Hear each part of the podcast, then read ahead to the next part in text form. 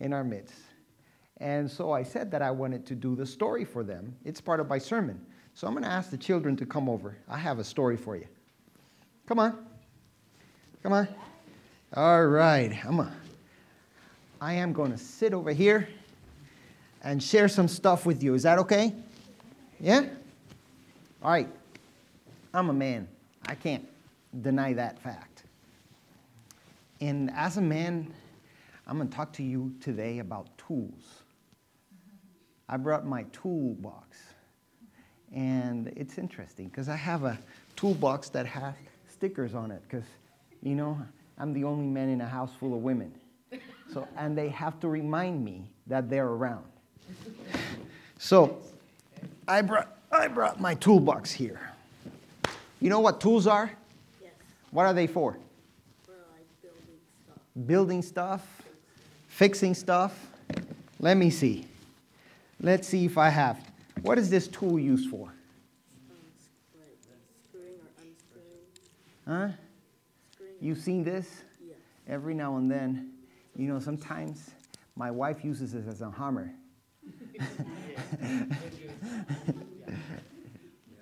but it's not intended to be a hammer, it's intended to screw things in or out.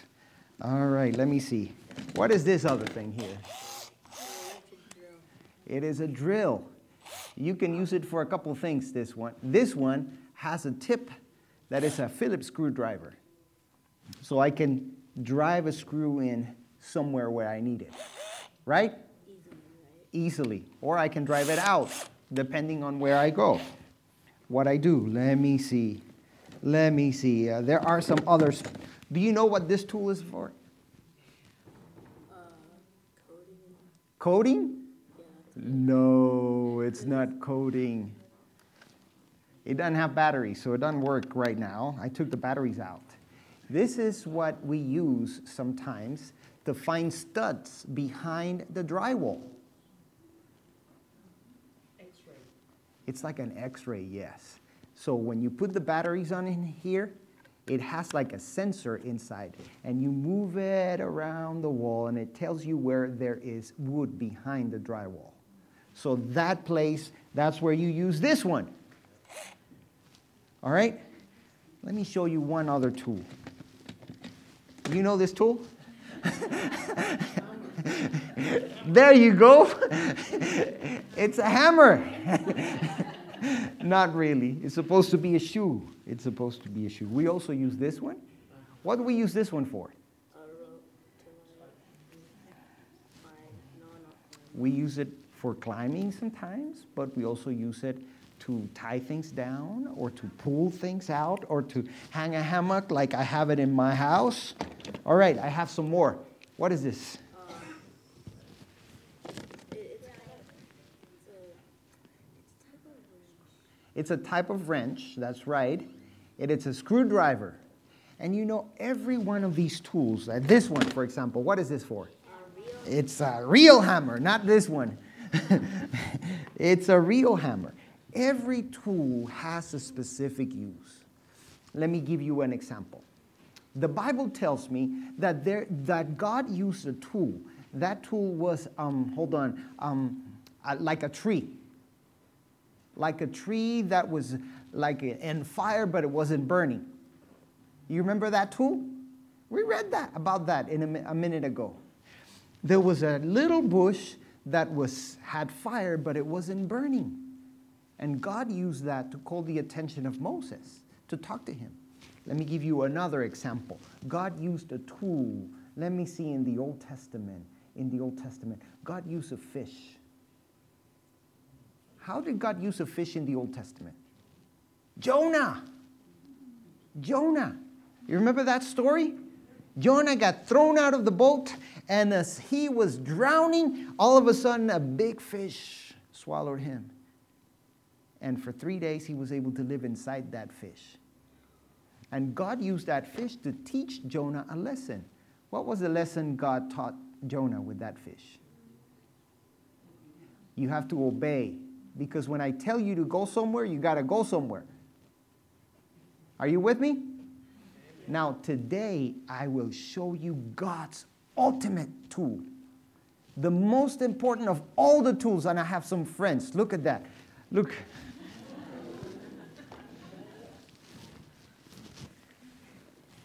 Hold on. I have some God's ultimate tool. Let me turn it around. Please hold it there very carefully. Are you ready? Let's see. Is it open? Yeah, it is. It's right here. God's ultimate tool. Are you ready? You want to learn? You want to see it? Look.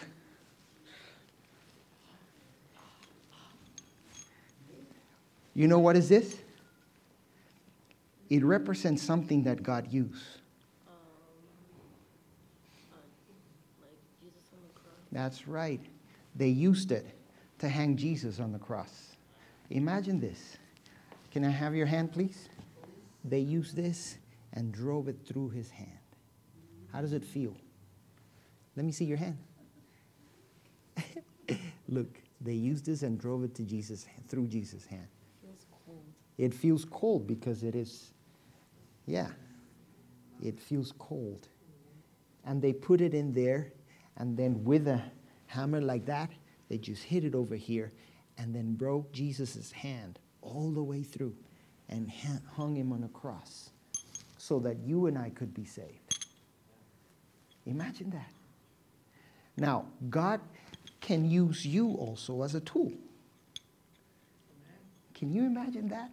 God can use you as a tool. God can use everybody. Thank you, guys. Thank you, guys. God can use everybody to save the world because you see, after all, that's God's job saving the world. Saving the world. And that is what we're going to be talking about today for our adults and for you guys. Thank you so much. Do we do anything else or do we have a prayer just after that?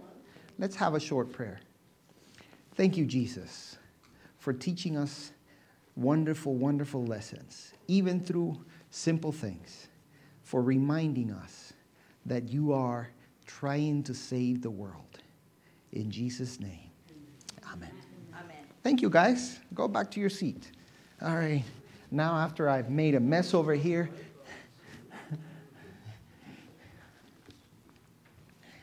so what's in your hand? I'm going to begin my sermon today with a, with a statement from a lady that ha- apparently has disappeared from some of our pulpits. But we need to remind, remind ourselves she's still our prophetess. She's still the one person God chose to give us important messages that we need to hear. I'm going to read from the book of Christian Service, page 86. Christian Service, page 86, and it says, The world needs missionaries. The big problem is, and I'm going to stop there, is that when we think about missioners, we think about sending people halfway around the world. But listen to what she says immediately after that. The world need, needs missionaries, consecrated home missionaries. Home missionaries. What is she talking about? To send people halfway around the world? Well, she's talking about that a little bit because we do need to send missionaries all over the world. We need to preach the gospel. We need to teach people about the things that we have learned. We do. But she says that it all begins with home missionaries. I'm going to use a Catholic priest now to support what Ellen White says. Can I do that? St. Francis of Assisi. You know what he said? He said, Preach the gospel, and if necessary, use words.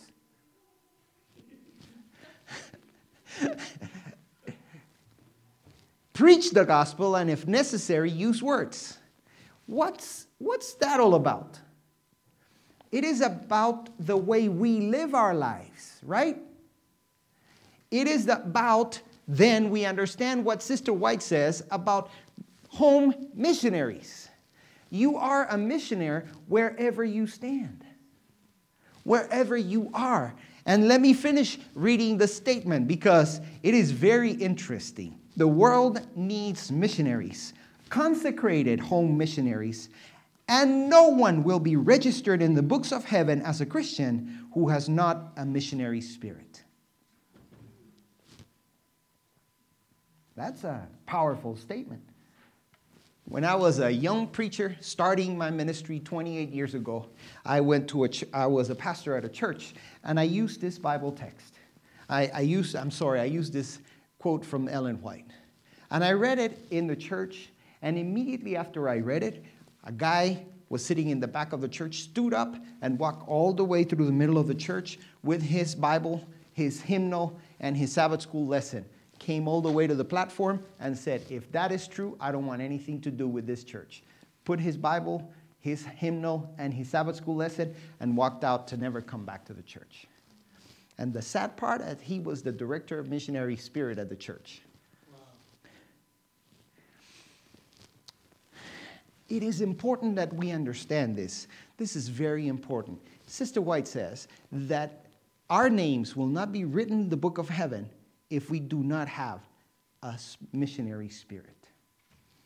And I want to go on record today and teach you today. If you can learn anything out of my sermon today, this is the most important thing. It's not about standing up and preaching a sermon, it's not about going halfway around the world. It's about your spirit, what you do on a daily basis. I'm teaching a class at, uh, Loma Linda University. And uh, we, do, we do online classes, so we had this discussion board online. Since we don't have a classroom, we teach online. The students have to talk among themselves. I post a question and they have to talk among themselves. And the question I posted was Hey guys, somebody, someone said that for me to be a good Christian, I need to live my Christianity the other six days of the week more than I live it on the one day that I go to church. How does my Seventh day Adventist believe affect the way I treat people around me, the people that I live with, the people that I share life with?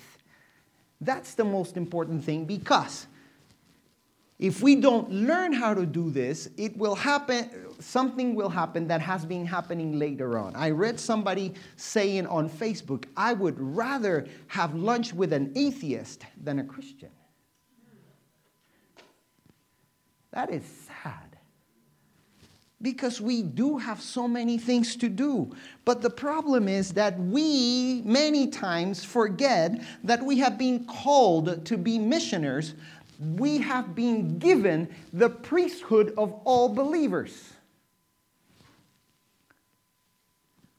I think I'm alone in this place today. We forget that the Lord has called us to be his representatives wherever we are. I'm going to read one more thing from Ellen White. If the church members do not individually take hold of this work, what work? Then they show that they have no living connection with God. Their names are registered, registered as slothful servants. Woo, I don't mind. I don't want to hear that about myself. So let's go to the story of today's sermon. Is that okay? We can go to Exodus chapter 3. Let's begin in chapter 3 because there is something interesting that is happening most of the time when I, when I relate with people that are not Christians, that do not believe in the things that I believe, they tell me that they have a difficulty understanding God because they feel God is too far away from them. They feel like God doesn't care for the needs of human beings. Is that true? No. Every time I read the Bible, I find a God that is willing to step out of heaven and come into earth. Every time I read the Bible, I find God willing to go search for the one that is lost. It begins in Genesis chapter 3. The, the world was perfect, Genesis 1 and 2, right? Then chapter 3 comes around and we, we messed it up. But here's the interesting thing God knew that Adam and Eve had made a mistake that they made, right? Still, God came looking for Adam and Eve as they were hiding. You see that? And here in Exodus chapter 3, one book later, we find God doing exactly the same. God says to Moses, I've heard the cries of my people. I've not forgotten. They may feel like I have forgotten, but no, for 430 years they have been slaved over here in Egypt. I have heard their cry. I'm ready to come save them. But I need somebody to help me. Moses, I need you. Moses, come on. Let's go. Free the people of Israel. And let's read. Let's read it as it is in the Bible.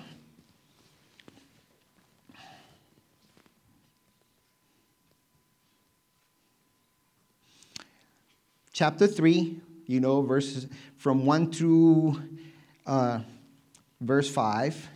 You know, Moses sees the burning bush. He goes over there, and the Lord says, No, take off, take off your shoes. You are, Moses, you are in holy excuse me, you are in holy pray in a holy place.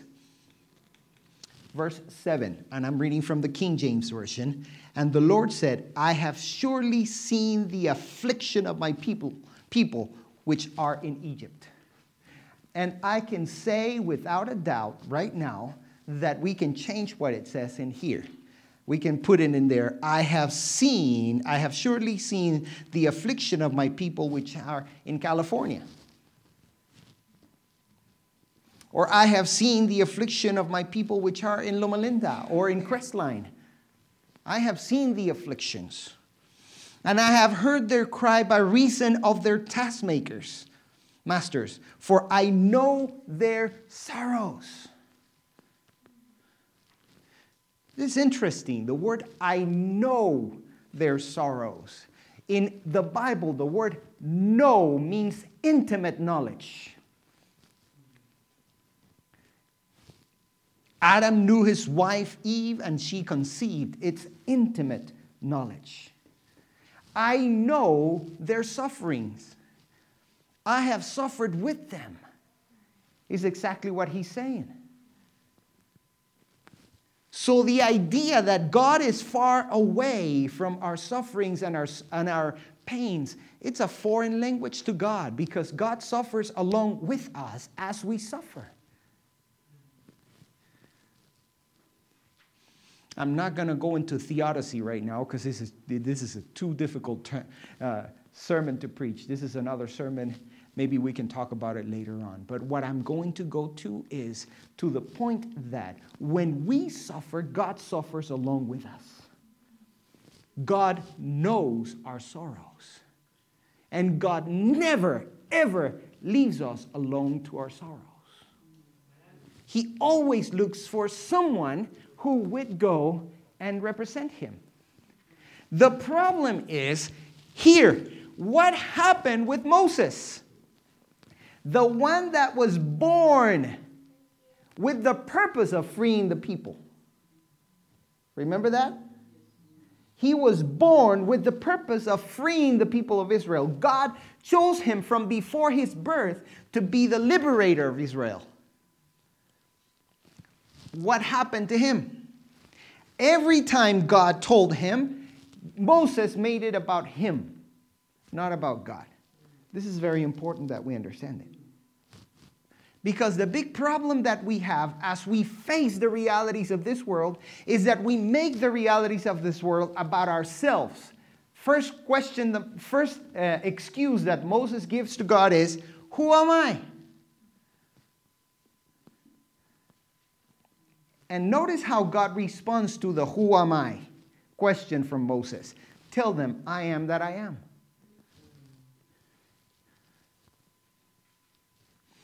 So, for every existential question the human being has, God has the answer. God, who am I to go over there? I'm sending you. But who am I? I'm sending you Moses. All right, next question. Who do I send? Who do I tell them that send me? First, the first question is, Who am I? The second question is, Under whose authority? And Moses, once again, is forgetting something. What is he speaking to? Are you not, is, is, is that little detail not getting to you, Moses? You're talking to a burning bush. Are you forgetting? Right when you were coming close to the burning bush, the burning bush, out of the burning bush came a voice that says, Take off your shoes because you're standing on holy ground. Did you not forget? Did you forget already? Who's the one talking with you? Who's the one giving you the order? Who's the one giving us the order to be missioners, home missioners? Ellen White, Pastor Omania? And here's the interesting thing Moses never gets out of himself in the conversation with God. First question is, Who am I? Second question is, Under whose authority I go? Third question is, They won't believe me. Excuses, excuses, and excuses. They will not believe me. And you know why people don't believe us when we say the things that we say? There was a pastor once that I heard once say, because we preach the truth like if it was a lie.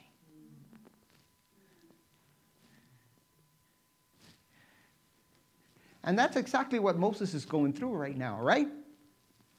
Who am I? Under whose authority? And now they won't believe me.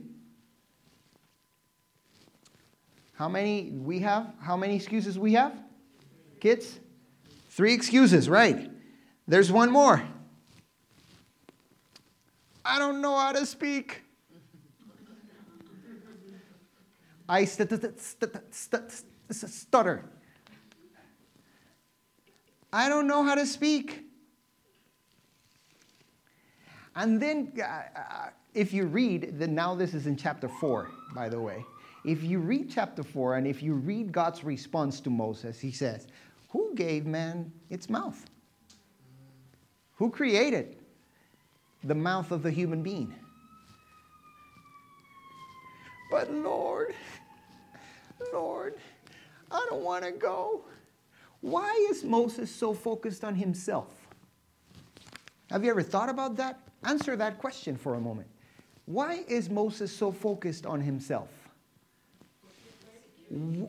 Security? Was he afraid? Insecurity. Insecurity. What were the circumstances upon which he had to leave Egypt? Here's the problem.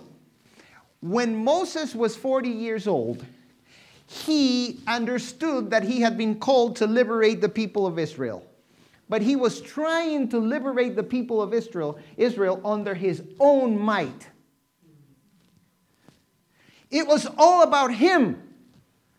The big problem with Moses is that he went into the wilderness for 40 more years, and God wanted to teach him lessons about his, about his own strength.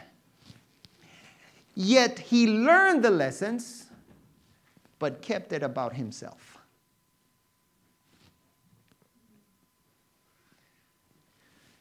And here's one important lesson Have you ever realized that the struggles that you and I have, we struggle with them for years and years and years to come? You ever realize that? But Lord, please send somebody else. You know, he uses another, he uses an interesting statement. Let's, let's, let's review. What's the first excuse? Who am I? What's the second excuse? Who sends me? What's the third one? They won't believe me. The fourth one, I can't speak. Finally, he said, Lord, send, I pray thee, send somebody else. Send somebody else. And then the Lord does something interesting that I don't know if you have noticed. Sometimes we tell God that we know better. This is exactly what is happening at that moment. Moses is telling God, I know better. I am better than you. I know better than you. So God uses what I call, um, I, got, I, I, wrote it down because sometimes I, I forget, what I call the permissive providence of God. In other words, God says, okay, you don't want to do it? I'm going to send Aaron to go with you and speak for you. What is interesting is, what's the best, what's the biggest problem that Moses gets into right after he liberates the Israelites? Immediately they, after they cross, immediately after they cross the Red, the Red Sea, the first problem that Moses has to deal with was caused by Aaron and his sister Miriam.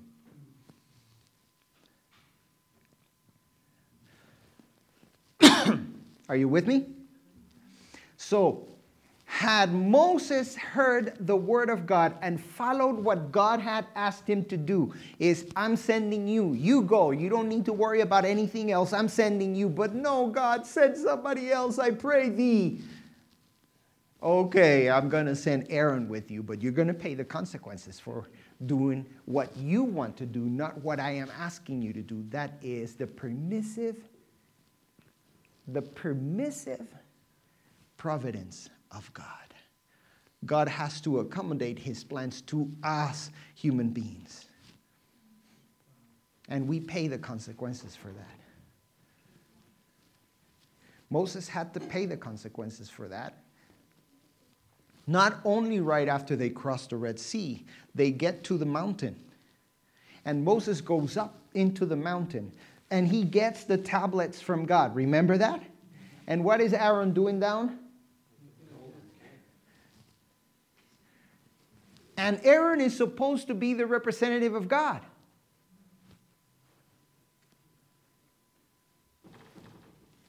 You see, we tend to tell God to put his plans under our subjection. And the problem is that when we do that, God says, okay, I'm going to let you do it, but then we pay the consequences of what we have decided that we want to do. We need to get out of the way and let God be God. We need to be able to obey the word of God when God says, I'm calling you, I need you to go liberate my people. Yes, Lord, I will go. I'm imperfect. Yes, you are. But here's the interesting thing why would God use broken vessels? Huh? I want you to think about this. Why would God use a broken vessel? Dan, you said something about that when you were talking about the offerings. You see, a broken vessel cannot hold the water inside. It spills it all over because it's broken. So, because of our brokenness, God spills the blessings around us. Are you with me?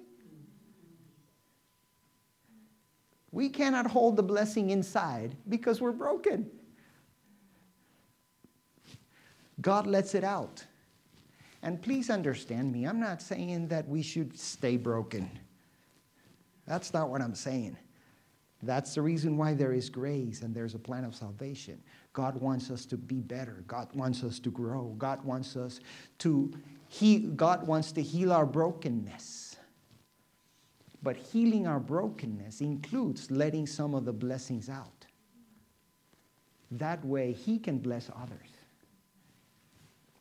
Let me read the, the statements from Ellen White again under the light of what we had just discussed. Is that okay? Let me go back. The world needs missionaries, consecrated home missionaries. And no one will be registered in the books of heaven as a Christian who has not a missionary spirit. If the church members do not individually take home hold of this work, then they show that they have no living connection with God. Their names are registered as slothful servants. God is in the business of saving the world. That's his job. That's God's job. But God cannot save this world unless you and I allow him to use us as broken tools as we may have been. We may be like a drill without a battery. We need to get plugged into the power, right? Where does the power come from? We may be a knife that has lost its sharpness. We may, we may need to be sharpened. The reality is, God has called us, has given us the responsibility to change the world. God has given us the responsibility to show them who He is and what He wants. Are we going to respond to the call? Are we going, or are we going to be like Moses? Please send somebody else. And the Lord's going to send somebody else. But you're going to miss on a blessing. You are going to miss on a blessing. So today I'm standing in front of you to tell you the Lord is calling me, I will do it. I will respond. Will you? And remember, I'm going to use again the words of St. Francis of Assisi preach the gospel, and if necessary, use words. God bless you today.